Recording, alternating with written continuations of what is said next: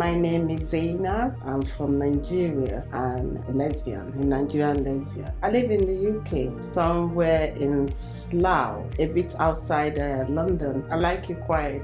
I came to the UK when I was in my late 20s. I've been in the UK over 15 years now. It's been quite a journey, migrating from my home country, Nigeria, to here it opened my eyes to the fact that I used to think something was wrong with me until I eventually get to meet people like me and begin to understand that it's normal. To be honest with you, it's a struggle when you know who you are and you can't really say to people that you think care about you. It's hard bottling it inside, pretending that you're okay, supposedly okay, like every other person. There was a period my mom was like, I should bring a man, and I had to do what I had to do to cover up.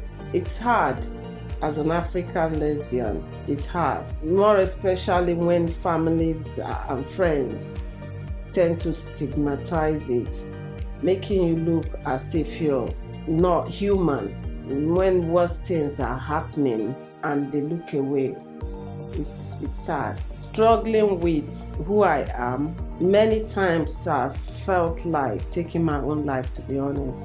Many times. Please let's be true to ourselves. Help others that are still hiding. A lot of people are pushed to the edge of suicide.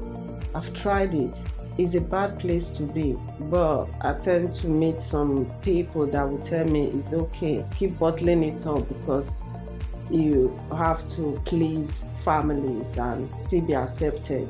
But it gets to a point that you know the body will start rejecting what you think is normal. Coming to the UK has opened my eyes to a lot of stuff and making me believe that it's not really a big deal. And meeting people like myself that are still hiding, it made me believe that I still have hope. Most of the so-called family, yeah, they see me dress more like a guy, but maybe they are in denial, maybe they don't want to accept it, or maybe they don't see it or they see what they want to see. If you're independent, people tend to stay aback, they mind what they say to you. So I think that's what has kept me afloat. If only the celebrities they travel out of the country and they live fearless, irrespective of where they come from.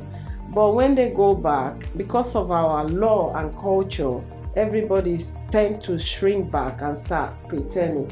That's why I feel even most of them that are like us, they still come out to castigate us just because of family and friends or people around. Africans are just full of hypocrisy.